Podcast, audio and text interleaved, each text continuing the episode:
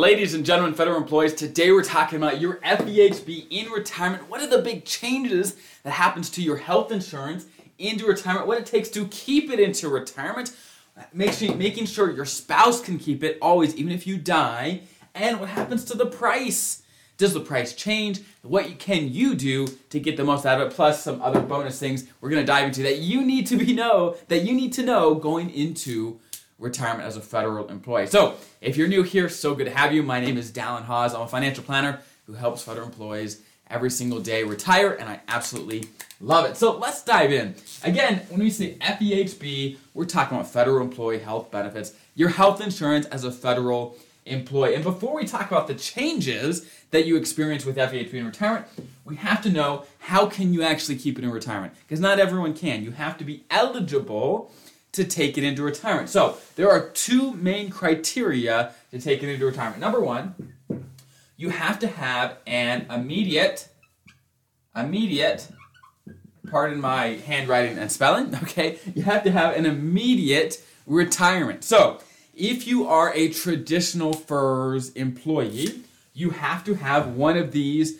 types of retirement. Number one, you have to be your MRA plus 30. Your minimum retirement age, which for most of you is going to be around 57, with 30 years of service. That's number one. Or if you're 60 and have at least 20 years of service, you can also keep it. Or if you are 62 with five years of service, you can also keep it. Now, there's one exception. If you have an MRA, if you hit your MRA, your minimum retirement age, and you also have 10 years of service, you can keep your FEHB in retirement. However, this type of retirement has, has some other issues that come with it. I've got a whole video on MRA plus 10 retirement. If you want to go check that out and learn more, you're welcome to. But long story short, you can keep your health insurance with that type if you want. Okay, so that is it. First, you got to have an immediate retirement. Now, if you're a special provisions employee, right, firefighter, law, uh, law enforcement, air traffic controller, you know the rules are a little different for you. For you, it is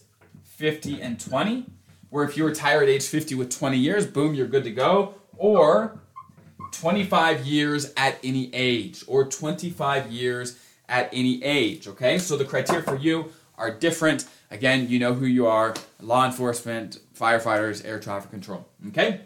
Now, this is just the first requirement, though, to keep your FEHB in retirement. Requirement number two is you got to be covered under FEHB for the five consecutive years before retirement. Again, five consecutive years before retirement. So let's talk about some of the nuance of what that means. If you're single, you've been on FEHB your entire career, and then you retire, it's very, very simple. There's, there's not much to, to worry about. It's five years, you're good to go. Okay? But what if you had a break in service? What if you had a break in service, you came back and worked for the government and retired after only a couple years? So do you do you qualify under the five year rule? Well, what the five year rule says is it's only the five years that you are able to be on FEHB. So if you leave the government, you're not able to be on FEHB. So as long as you're covered, let's say you worked for the government for two years after you came back, as long as you were covered under those two years and for the three years before you left the government, before your break, then you'd be fine. Long story short, as long as you're on FEHB for the five consecutive years before retirement, that you could be on FEHB. Okay, if you're not working for the government, then you couldn't at that time. So, what happens though if you and your spouse are federal employees? She has, or your spouse has a FEHB plan. Maybe you have an FEHB plan, or maybe your spouse covers the insurance, or maybe you cover it for your spouse. Do you qualify for the five-year rule? And the answer is yes. As even if your spouse, who's also a Fed, is the one that is actually carrying the health insurance, you're covered. As long as you're covered under a FEHB plan, even if it's your spouse's plan, then you're good to go. Okay? As long as you're covered under a FEHB plan for the five consecutive years before retirement, then you are good to go. So that is how you keep it. That's how you're able to keep your FEHB into retirement. Again, FEHB is one of your best benefits. You definitely want to be able to keep it into retirement. Okay? Now, how do we make sure your spouse can keep FEHB for the rest of their life as well. So while you're alive and in retirement, your spouse can be on your plan, no questions asked. Now, if your spouse is also a federal employee, they may be able to keep FEHB on their own records. They may not rely on yours at all. Okay, that's one thing. But what if you die? Are they able to stay on your FEHB? And the answer is maybe.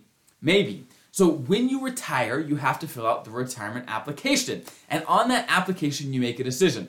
And that decision is what determines if your spouse can keep it or not. And this decision is called survivor benefits. Long story short, if you want your spouse to get a piece of your pension, even if you die, right, then it's going to cost you money. And you have to elect a survivor benefit if you want your spouse to take FEHB or be able to have FEHB even if you die first. So I'm not going to go into survivor benefits very in depth. I've got tons of videos and articles about that. You could you can go back to my website, HawsFederalAdvisors.com, and you can find them all there or on YouTube. You can find them. It'll talk about survivor benefits and the different options there. But long story short, you have to have a survivor benefit for your spouse if you want them to be on your FEHB, even if you die. Okay? So that is how you can keep it. That is how your spouse can keep FEHB, even if you're not around. What about the price? Does FEHB become more expensive when you retire? The answer is no, but yes, okay? So let's talk about the no part first. Long story short, you pay the exact same price for premiums that active working federal employees have. Even if when, when you're retired, you have the same premiums as those that are working, but there's a few changes. Number one, you don't pay on a, a every two week basis anymore. You're now paying on a monthly basis. So right now you may be paying, let's say, $150 every two weeks. Well, on a monthly basis, that's maybe $320, okay? Something like that. Now, one thing that actually does increase the price, right? Again, the price does go up, it just kind of in a backdoor way, the price goes up, is while you're working, you get a tax deduction for your FEHB premiums. Let me talk you through what that means. So, if your salary, let's say, is $100,000, just as an easy number, if you pay $5,000 a year in FEHB premiums, they're going to tax you as if you only made 95,000.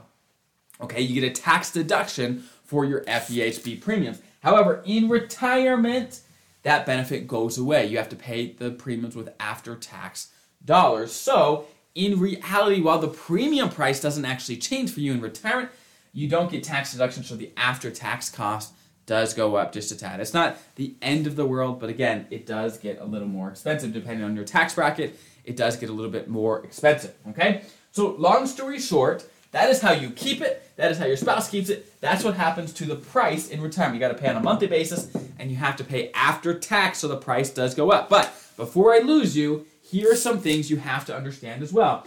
In retirement, before you're 65, let's say you retire in your 50s or whenever you retire, before 65, FEHB stays very, very much the same. But once you get on Medicare or turn 65, the rules change and the, the way you want to approach things changes. Now, I've got actually whole videos on do you need Medicare A, B, FEHB, how that all works and what you want to be picking. But long story short, you really want to know what you're doing when it comes to FEHB and Medicare, knowing the ins and outs of what you need to do so you're not throwing a bunch of money at things that you're not actually getting benefit for. I've seen tons of mistakes here when people don't know what they're looking at. Okay? Next, here the, here's the good news even in retirement, you can change plans every single year if you want to. Okay?